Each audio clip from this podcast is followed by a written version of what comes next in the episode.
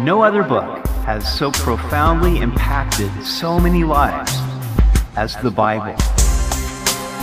Welcome back to Simply the Bible, the Through the Bible teaching program of Pastor Daryl Zachman of Calvary Chapel, Treasure Valley. Today we begin the book of Leviticus, which is basically the tabernacle operation manual for the priests. We hope you'll join us as Pastor Daryl continues his study of God's Word with Leviticus chapter 1 on Simply the Bible.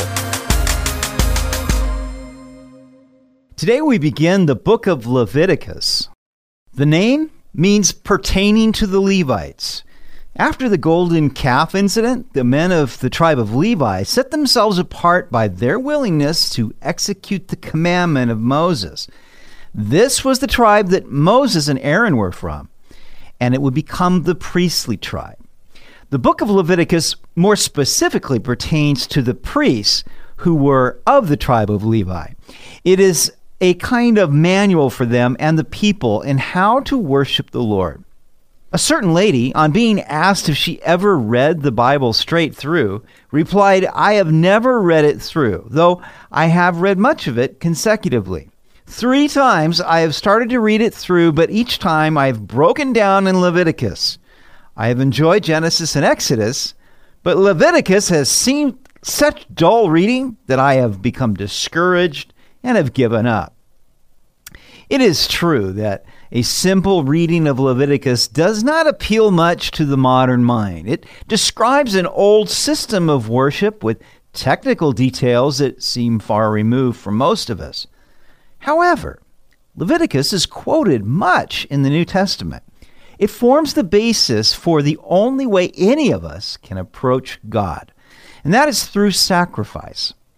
All of it points ultimately to the sacrifice of Jesus Christ, who cleanses us from sin and presents us holy before God. Now, the words holy or holiness are found more than 80 times in the book. The word blood is found 88 times in Leviticus.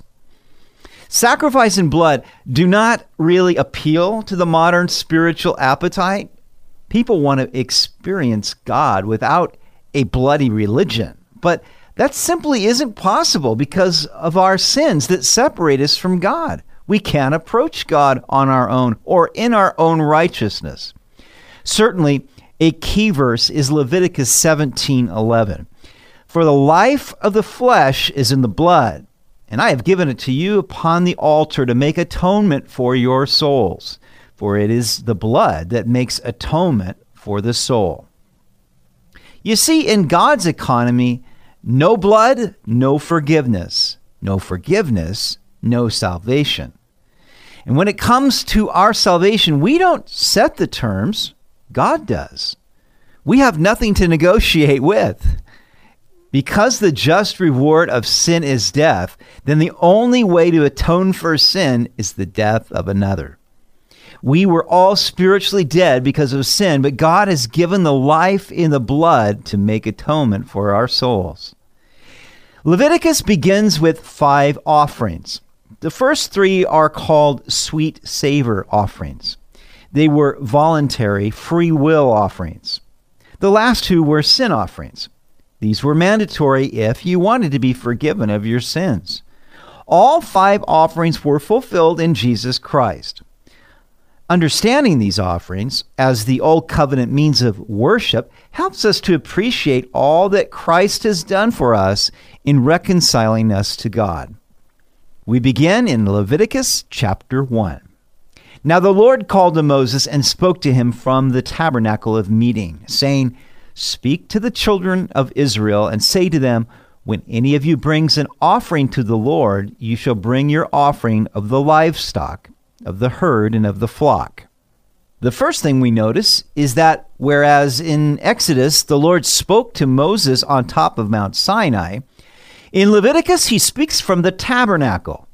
God gave instructions to make the tabernacle so that he would be able to dwell with his people. And now that the tabernacle was built, it was happening. The Lord begins with instructions for the burnt offering. This was the offering that Abel and Noah and Abraham offered. It was the oldest offering in existence. It's the offering of consecration where the entire animal was offered to God. There were two restrictions. First, carnivorous animals of prey were forbidden. And second, they had to be clean animals that were domesticated. Since the burnt offering pictured the sacrifice of Christ, it had to accurately represent him. First, Jesus did not come to take life, but to give his life as a ransom for many. Therefore, an animal that killed other animals could not represent him. Second, the Father spared not his own Son, but freely delivered him up for us all. Therefore, the burnt offering had to cost the worshiper something. It wasn't something he caught in a hunt, but took from his own cherished livestock. In giving the instructions for the burnt offerings, the Lord begins with the burnt offering from the herd. If his offering is a burnt sacrifice of the herd, let him offer a male without blemish. He shall offer it of his own free will at the door of the tabernacle of meeting before the Lord. Then he shall put his hand on the head of the burnt offering, and it will be accepted on his behalf to make atonement for him. He shall kill the bull before the Lord, and the priests, Aaron's sons, shall bring the blood and sprinkle the blood all around on the altar that is by the door of the tabernacle of meeting. And he shall skin the burnt offering and cut it into its pieces. The sons of Aaron the priest shall put fire on the altar and lay the wood in order on the fire. Then the priests Aaron's sons, shall lay the parts, the head and the fat, in order on the wood that is on the fire upon the altar. But he shall wash its entrails and its legs with water. And the priest shall burn all on the altar as a burnt sacrifice, an offering made by fire, a sweet aroma to the Lord. All offerings had to be offered at the door of the tabernacle. God didn't want them sacrificing wherever they pleased the pagans sacrificed on the high places. God wanted them to have a central location so that they would follow his prescribed methods. The offerer would put his hand on the head of the burnt offering as a symbol of designation and transference. He was designating the animal to take his place. And in the case of the sin offering, he was transferring his own guilt to the animal. Thus, the animal would be accepted to make atonement for him. Now, in the Old Testament, the word atonement meant to cover. The author of Hebrews tells us that the blood of bulls and goats was insufficient to take away sin. It could only cover it until the better sacrifice would come in Jesus Christ, whose blood would take away our sins. The entire animal would be burned on the bronze altar in parts, except for the skin which would be given to the priests. It was an offering made by fire, a sweet aroma to the Lord. Why was it a sweet aroma? I believe because it was voluntary. It was an expression of the worshippers' love for God. Verse 10 If his offering is of the flocks, of the sheep, or of the goats as a burnt offering, he shall bring a male without blemish. He shall kill it on the north side of the altar before the Lord, and the priests, Aaron's sons, shall sprinkle its blood all around on the altar. And he shall cut it into its pieces with its head and its fat, and the priest shall lay them in order on the wood that is on the fire upon the altar. But he shall wash the entrails and the legs with water.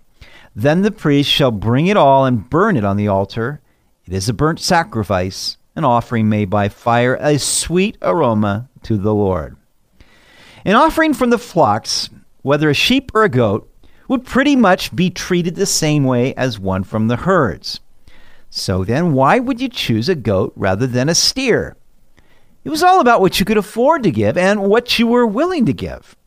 As the Apostle Paul would write to the Corinthians, so let each one give as he purposes in his heart, not grudgingly or of necessity, for God loves a cheerful giver. God made provision to freely give to him whether you were wealthy, middle class, or poor. If the bull was the Cadillac of burnt offerings, then the goat was probably the Chevrolet. But in all cases, it all came up as a sweet savor to the Lord because it came from your heart. Verse 14 And at the burnt sacrifice of his offering to the Lord is of birds Then he shall bring his offering of turtle doves or young pigeons. The priest shall bring it to the altar, wring off its neck, and burn it on the altar. Its blood shall be drained out at the side of the altar, and he shall remove its crop with its feathers and cast it beside the altar on the east side into the place for ashes. Then he shall split it at its wings, but shall not divide it completely. And the priest shall burn it on the altar, on the wood that is on the fire. It is a burnt sacrifice, an offering made by fire, a sweet aroma to the Lord. It is interesting that God even allowed turtle doves and pigeons as burnt offerings, so that no one would be excluded. After Jesus was born, Joseph and Mary offered the sacrifice of the turtle doves or pigeons, showing how poor they really were.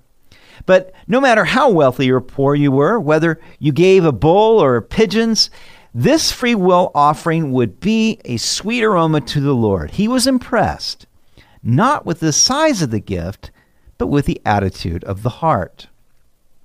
Now, as mentioned earlier, the burnt offering was a picture of our Lord's complete dedication of himself to God. Hebrews 10:9 says of him, "Behold, I have come to do your will, O God." In Ephesians 5:2, the apostle Paul wrote, "And walk in love as Christ also has loved us and given himself for us, an offering and a sacrifice to God for a sweet-smelling aroma." Christ freely and willingly gave himself for us, the just for the unjust. He put his entire person on the altar of the cross. And this came up before the throne of God as a sweet smelling aroma. There is also a life application for us in the burnt offering. Because as Christ consecrated himself for us, so we are to consecrate ourselves to God. That's the meaning of Romans 12:1. I beseech you therefore, brethren, by the mercies of God, that you present your bodies a living sacrifice, holy, acceptable to God, which is your reasonable service. The verb tense that Paul uses here for the word present means to present once and for all time. It is interesting that Paul tells us to present our bodies to God rather than our souls or spirits. But it is a direct reference to the burnt offering where the entire body was placed upon the altar. And once it was placed there, it could not be removed. Likewise, once we present our bodies to God as a living sacrifice, they are to remain on the altar and never be removed. I have been crucified with Christ. I am now dead to sin. I must remind myself of that because I don't always feel dead to sin. Sometimes my old nature wants to hop right off the altar and spring to life again. But if I will keep it tethered to the horns of the altar with cords of love for God, then the fire of the Holy Spirit will burn away the flesh of the old man and refine me as a new man in Christ. As I remain on the altar, He makes me holy and acceptable to God. He'll do the same for you. You've been listening to Simply the Bible, the Through the Bible teaching program of Pastor Daryl Zachman of Calvary Chapel, Treasure Valley. They meet Sunday mornings at 10:30 at Pepperidge Elementary School in Boise. Also, to listen to any of Pastor Daryl's teachings or to find out more about the church, go to their website at calvarytv.org. We'd really love to hear from you. You can also text WELCOME to 208 314 3377. That's 208 314 3377. Tomorrow we'll see that it wasn't only sacrificial animals that were accepted on the altar. The Lord also gave Moses instructions for presenting grain in its various forms. We hope you'll join us as we continue through Leviticus on Simply the Bible.